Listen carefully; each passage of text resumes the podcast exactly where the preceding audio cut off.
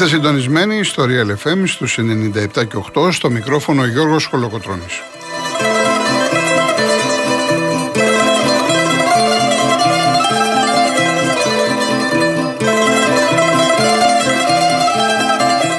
Τηλέφωνο επικοινωνίας 211-200-8200. Επαναλαμβάνω, 211-200-8200. Η κυρία Ειρήνη Κούρτη είναι σήμερα στο τηλεφωνικό κέντρο και στη ρύθμιση του ήχου η κυρία Μαρία Χριστοδούλου.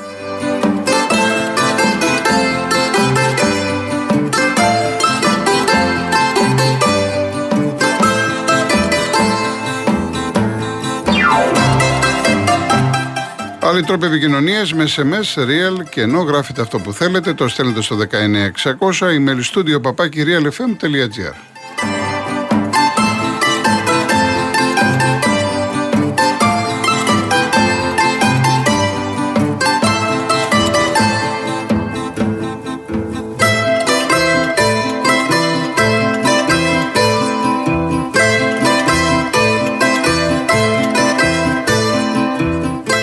Κυρίες Δεσποινίδες και κύριοι, καλό σας μεσημέρι.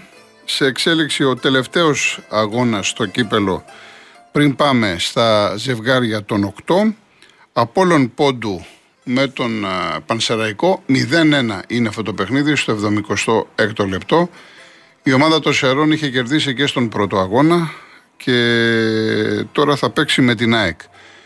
Να πούμε ένα μεγάλο μπράβο για την περιοχή, για τον ομό Σερών, δεν ξέρω πόσοι το έχετε αντιληφθεί, αλλά στην Οχτάδα θα υπάρχουν δύο ομάδες από τον νομό Σερών. Ο Πανσεραϊκός, ο ιστορικός Πανσεραϊκός, που μάλιστα έχει βάλει και πλώρη για τα μεγάλα σαλόνια, και η ομάδα του Απόλων Παραλιμνίου. Το έχουμε ξαναπεί, είναι ένα χωριό περίπου ένα τέταρτο ε, έξω από τις Σέρες, ε, με μόνιμους κάτοικους γύρω στα 500 άτομα. Και κατάφεραν χθες κερδίσανε στον Άγιο Νικόλαο στην παράταση με 2-1 και βρίσκονται στους 8. Έτσι λοιπόν, να δούμε τώρα τα ζευγάρια. Έχουμε ΠΑΟΚ Παναθηναϊκός. Θα παίξουν δύο φορές για το κύπελο και μία για το πρωτάθλημα στη Λεωφόρο, εκτός βέβαια τα play-off. Είναι άλλες δύο φορές τουλάχιστον στα play-off.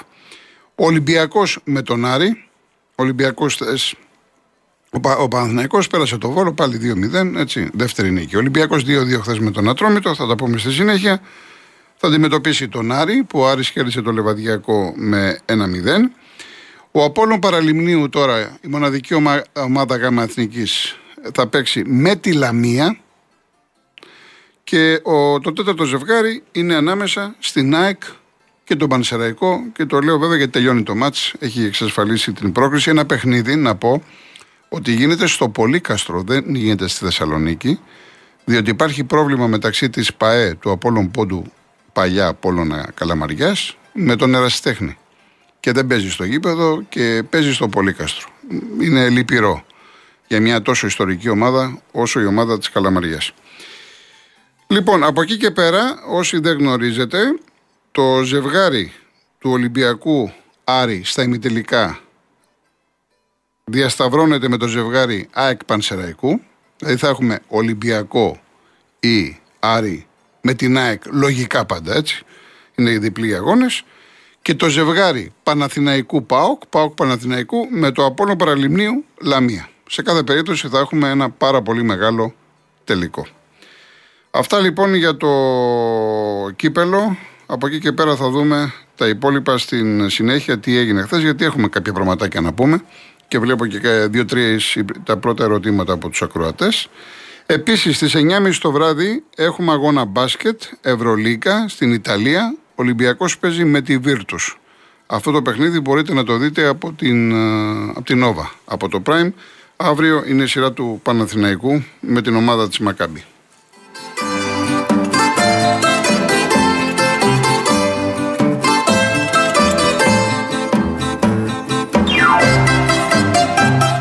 Για τους φίλους του αγγλικού ποδοσφαίρου σήμερα έχει και Ιταλία κύπελο, έχει Fulham Chelsea. Στις 10 το βράδυ στην Νόβα, ξαναβολής παιχνίδι. Χθες για το League να πούμε ότι η City αποκλείστηκε από την ουραγό της Premier League, της Southampton, 2-0. Δεν είχε ούτε σουτ στην αιστεία η ομάδα του Guardiola. Η Nottingham η οποία είναι ανεβασμένη τον τελευταίο καιρό, πέρασε και αυτή στους 4 του Λικάπ. 1-1 με τη Wolves, αλλά 4-3 στα πέναλτι.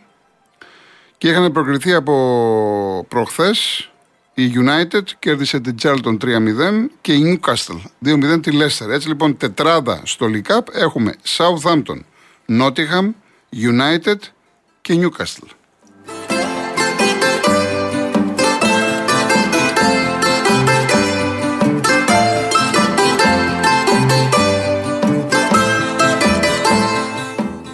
Πρώτη ερώτηση αφορά τον Ολυμπιακό και τον Μαρσέλο από τον Χρήστο, την Λαμπρινή.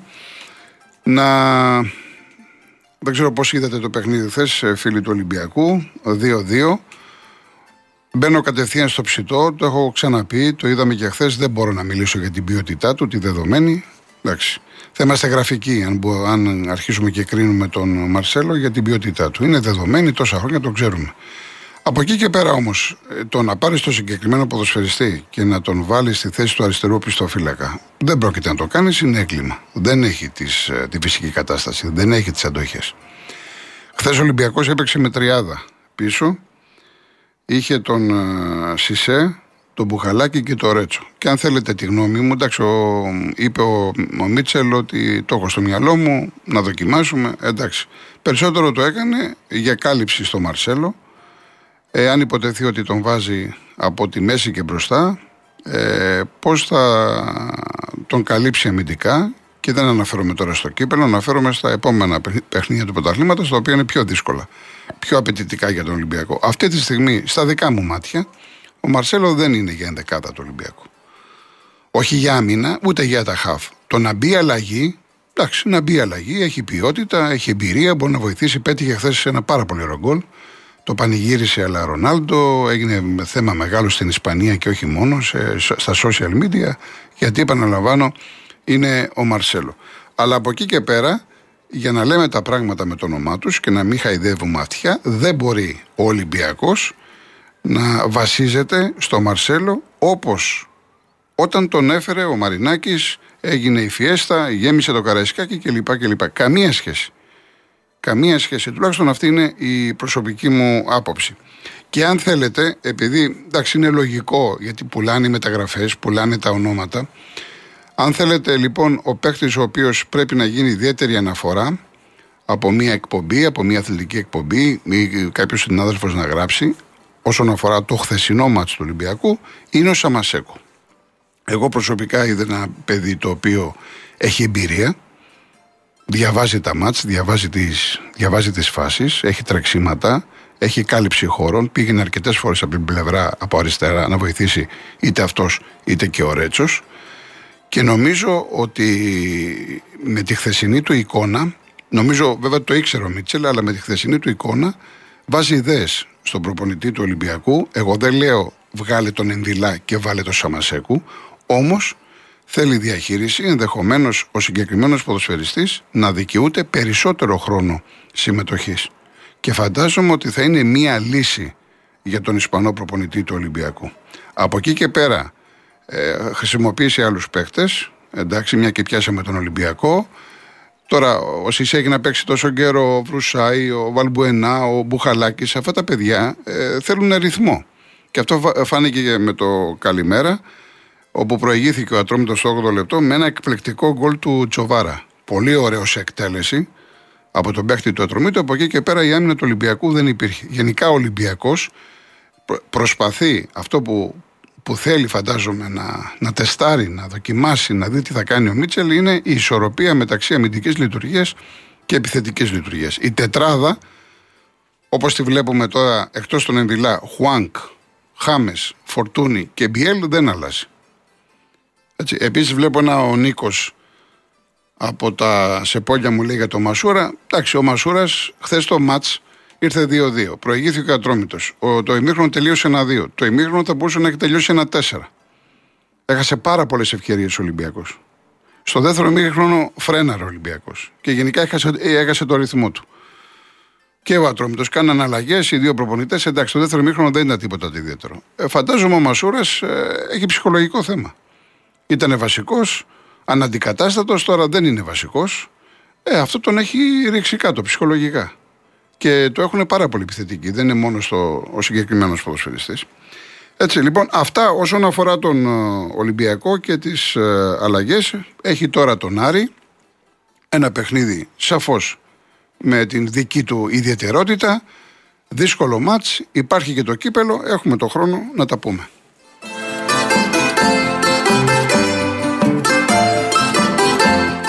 Ο Σεμέδο Νίκο ε, πήρε απαλλακτικό βουλεύμα. Είναι μια υπόθεση τότε ε, είχε κατηγορηθεί για βιασμό. Είχε γίνει καταγγελία τον Αύγουστο του 2021. Έγιναν οι απαιτούμενες ε, έρευνες από τις αρμόδιες αρχές, από τον εισαγγελέα και πήρε βούλευμα ότι είναι αθώος. Οπότε δεν πάει η υπόθεση στο ακροατήριο. Δηλαδή η υπόθεση σε μέδο με το βιασμό που κατηγορήθηκε θεωρείται λήξαν.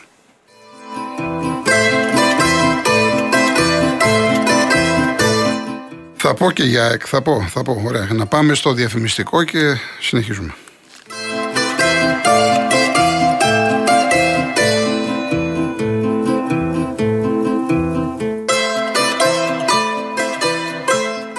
Πριν συνεχίσουμε ΑΕΚ, Παναθηναϊκό ΠΑΟΚ έχουμε πάρα πολλά να πούμε. Να ακούσουμε Σταματικό Κότα, ένα τραγούδι του 1971 που το ξέρετε. Το έχει γράψει ο ξενοφών Φιλέρης, η μουσική είναι του Γιώργου Ζαμπέτα. Ρωμιός, αγάπη σε Ρωμιά.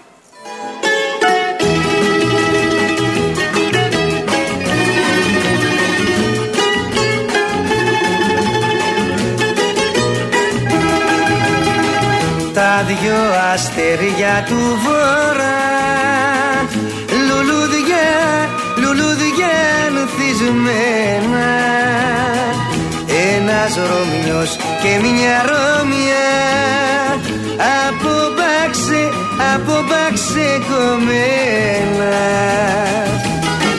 Ρωμιός αγάπησε Ρωμιά Θεσσαλονικιά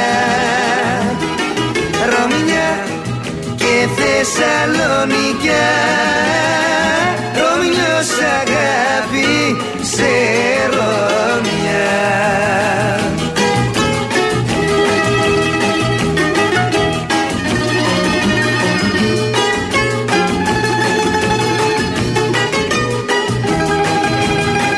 Δύο πλατάνια ψηλά. Ρίχνουν τα φύλλα στρώμα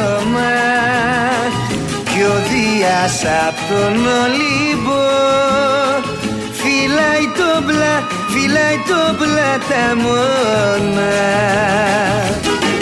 Ρωμιός αγάπησε Ρωμιά. Ρωμιά και Θεσσαλονικιά Ρωμιά Θεσσαλονικιά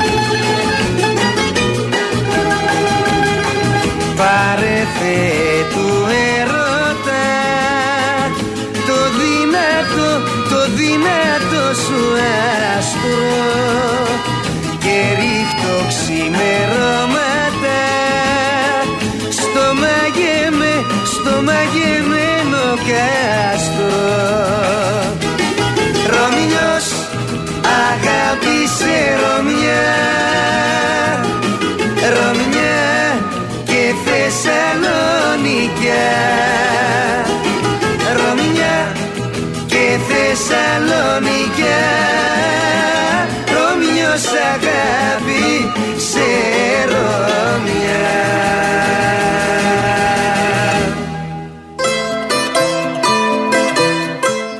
Λοιπόν, συνεχίζουμε.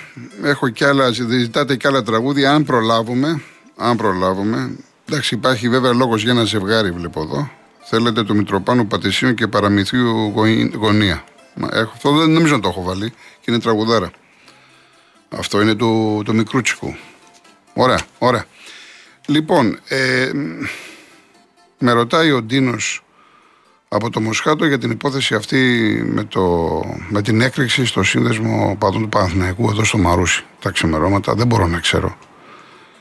Ε, αν θέλετε τώρα και δεν ξέρω αν είναι και σωστό να πω λόγω της εμπειρίας μου τόσα χρόνια επειδή ακριβώς χρησιμοποιήθηκε δύναμή της ε, είτε το αποκλείω είτε νομίζω ότι είναι πάρα πολύ δεν μπορώ να δω ότι είναι ξεκαθάρισμα οπαδικό δηλαδή είτε οπαδί άλλης ομάδας, είτε και οπαδί της ίδιας ομάδας, γιατί γράφτηκε και αυτό ότι η αστυνομία ερευνάει και αυτό το ενδεχόμενο.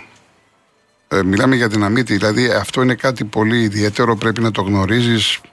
Έχω την αίσθηση ότι έχει να κάνει με μαφία εδώ πέρα, με νύχτα, με άλλα πράγματα. Αλλά δεν είμαστε ούτε αστυνομικοί, ούτε detective, ούτε δικαστική λειτουργή. Να δούμε τι θα βγάλει αυτή η ιστορία. Πάρα πολύ σοβαρό αυτό το οποίο συνέβη χθες. Ευτυχώς ευτυχώς δεν είχαμε τίποτα χειρότερο παρά μόνο υλικέ ζημίες. Αλλά ένα άνθρωπος εδώ μεταφέρθηκε προληπτικά στο νοσοκομείο γιατί έχει καρδιακό θέμα. Ε, εσωτερικά ο Παναθηναϊκός έχει τα θέματα του, οπαδικά. Δύο-τρεις φορές έχουν γίνει διάφορα. Δεν είναι μόνο στον Παναθηναϊκό, υπάρχουν σε πολλές ομάδες αυτά κατά καιρούς. Μπα περιπτώσει. Λοιπόν, ε, μια και ρωτήθηκα για τον Παναθηναϊκό, Θες με το βόλο, εντάξει, δεν έγιναν τόσες πολλές αλλαγές. Δεν μπορώ εγώ για μένα ο Σάντσες δεν μπορώ να πει ότι είναι η ρεζέρβα, ότι είναι. Για μένα ένας καλός παίκτης. Και μάλιστα ε, θα μπορούσε να τον χρησιμοποιήσει στη θέση του κότσερα που είναι ντεφορμέ.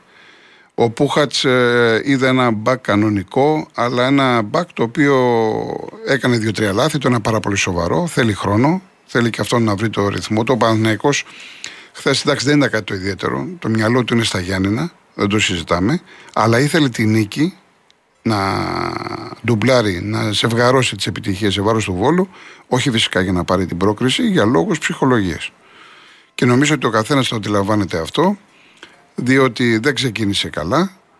Ε, μειώθηκε η διαφορά του με ΑΕΚ Ολυμπιακό ΠΑΟ και αυτή τη στιγμή έχει ένα δύσκολο παιχνίδι με τα Γιάννενα την Κυριακή στους Ζωσιμάδες. Ένα παιχνίδι που πρώτα ε, αυτό γράφω και την Κυριακή στη Real πρώτα πρέπει να κερδίσει τον ίδιο του τον εαυτό. Ψυχολογικά. Γι' αυτό λέω ότι είχε πάρα πολύ μεγάλη ανάγκη. Ε, από εκεί και πέρα να πω ότι ανακοινώθηκε ο Ούγκρος, τελικά ο Παναθηναϊκός στο όνομά του το δίνει Κλέιν Χέισλερ. Έτσι, όχι Κλάιν, Κλέιν. Κλέιν Χέισλερ, ο Ούγκρος, υπέγραψε μέχρι το 2026. Είπαμε, ακούγονται πολύ καλά λόγια, αλλά σε κάθε περίπτωση θα περιμένουμε να τον uh, δούμε. Ε, λοιπόν, ο Τρίφωνας από το Περιστέρι. Τώρα πιάνουμε μεγάλο θέμα. Με ρωτάει για αυτό το πιτσιρικά τον Μπιλάλ. Ναι. Ωραία, το κρατάω. Το κρατάω αυτόν. Απλά να σας πω ότι ε, ο κάθε προπονητής έχει τη δική του τακτική, τα δικά του πιστεύω. Δεν σημαίνει επειδή βλέπουμε τον Λουτσέσκου να βάζει τους πιτσιρικάδες ότι αυτό το πρέπει να κάνουν. Και δεν θέλω τώρα να δικαιολογήσω τον Γιωβάνοβιτς. Εγώ δεν ξέρω πρόσωπα και καταστάσεις. Δεν είμαι στις προπονήσεις του Παναθηναϊκού. Εσείς τι λέτε ότι ο Γιωβάνοβιτς θέλει το κακό της ομάδας του. Δεν θέλει να βάζει νέα παιδιά; Θυμίζω ότι το Κωνσταντέλιακο δύο χρόνια φωνάζω. Δεν είναι κάτι καινούργιο. Το ξέραμε. Το τζίμα έβαλε γρήγορα. Λοιπόν, ο Γιωβάνοβιτ ξέρει τι κάνει. Τώρα από εκεί και πέρα είναι εύλογο το ερώτημα ότι γιατί να μπει σιγά σιγά μπει στις αποστολές ή να μπαίνει δεκάλεπτα κλπ. Είναι εύλογο το ερώτημα, αλλά εγώ δεν είμαι στην προπόνηση του Παναθηναϊκού. Δεν ξέρω τι γίνεται. Ο, το παιδί αυτό, για όσους δεν ξέρουν, είναι από Αιγύπτιο πατέρα, ε, Γαλλίδα μητέρα, αν το λέω σωστά ή ανάποδα, ε, έχει γαλλική υπηκότητα. Γαλλική υπηκότητα, αλλά μπορεί να διαλέξει και εθνική ομάδα. Οι Γάλλοι τον θέλουν. Τον έφερε ο Νταμπίζας, έχει υπογράψει συμβόλαιο μέχρι το 24 και εγώ δεν τον ήξερα και ασχολήθηκα μαζί του να μάθω πέντε πράγματα όταν έμαθα ότι έβαλε αυτά τα πέντε γκολ με τη Σλάβια Σόφια. Θυμόσαστε. Πέντε γκολ στο UEFA Youth League.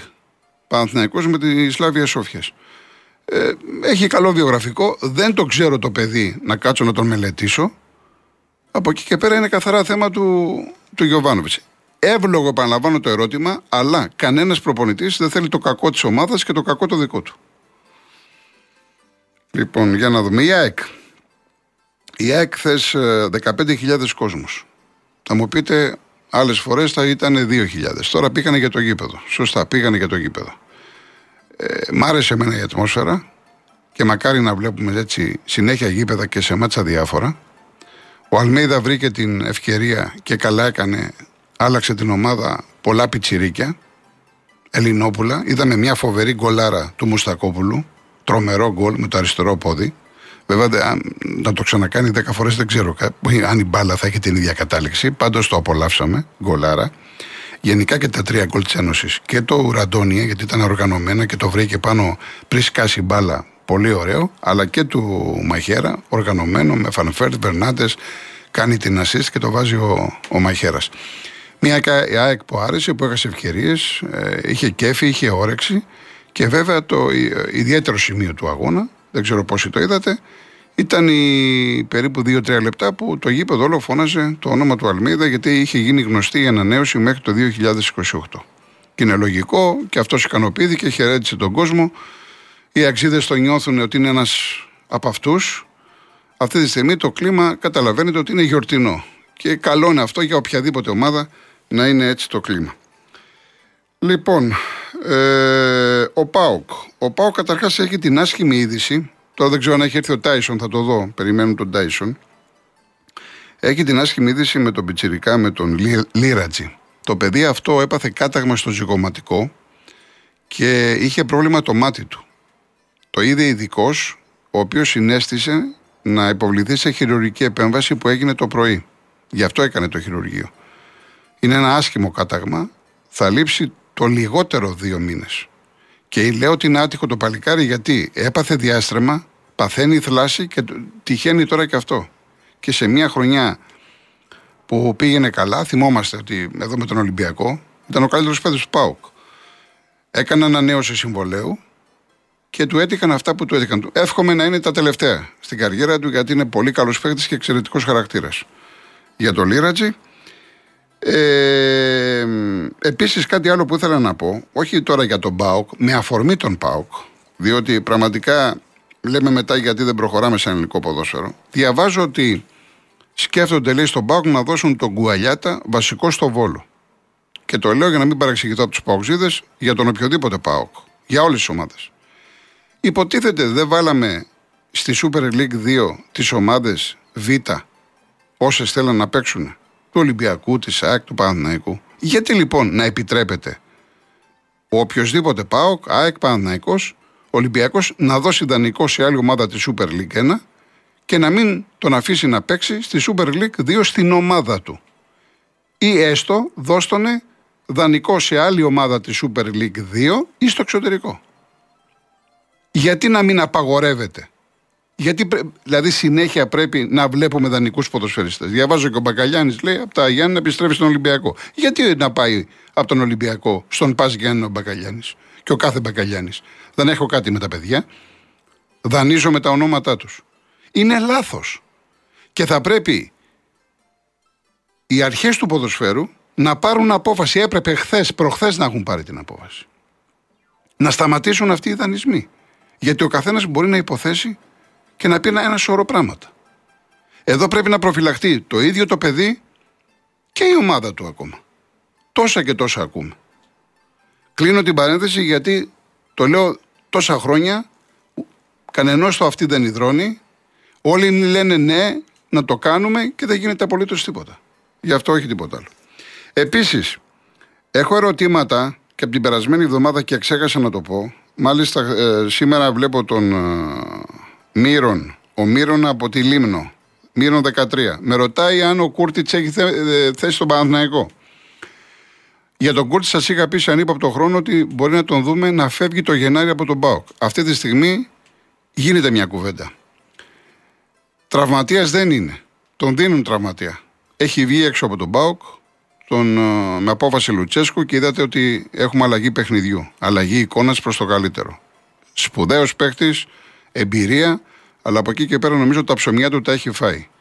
Και αν θέλετε τη γνώμη μου, επειδή με ρωτάει ο παδός του Παναθηναϊκού, ο Παναθηναϊκός θέλει γρήγορο παιχνίδι. Δεν νομίζω ότι αυτή τη στιγμή ο Κούρτιτς, εάν φύγει από τον, από τον Πάοκ και πήγαινε στον Παναθηναϊκό, ότι θα έβαζε το κάτι περισσότερο, θα έδινε πράγμα, πράγματα στο, Γιωμα, στο Γιωβάνοβιτ. Δεν είναι παίχτης που έχει ανάγκη ο Παναθηναϊκός. Ο Παναθηναϊκός, οι δύο παίκτες που έχασε και δεν τους αντικατέστησε, και όταν το έλεγα κάποιοι λιδόρισαν, δεν πειράζει, αλλά δικαιώθηκα, είναι ο Γκατσίνοβιτς και ο Βηγιαφάνης. Ο Παναθηναϊκός δεν έχει Γκατσίνοβιτς που πήγε στην ΑΕΚ και δεν έχει και Βηγιαφάνης, ο οποίος είχε γίνει ένα με την ομάδα, έτρωγε χορτάρι, έβγαζε κάθετες, έκανε πάρα πολλές δουλειές μεταξύ 6-8. Αυτούς τους δύο παίκτες δεν τους έχει καλύψει ο Γιωβάνοβιτς. Λοιπόν, είναι πάρα πολλά. Τα υπόλοιπα στη συνέχεια. Διαφημίσεις, ειδήσεις, γυρίζουμε.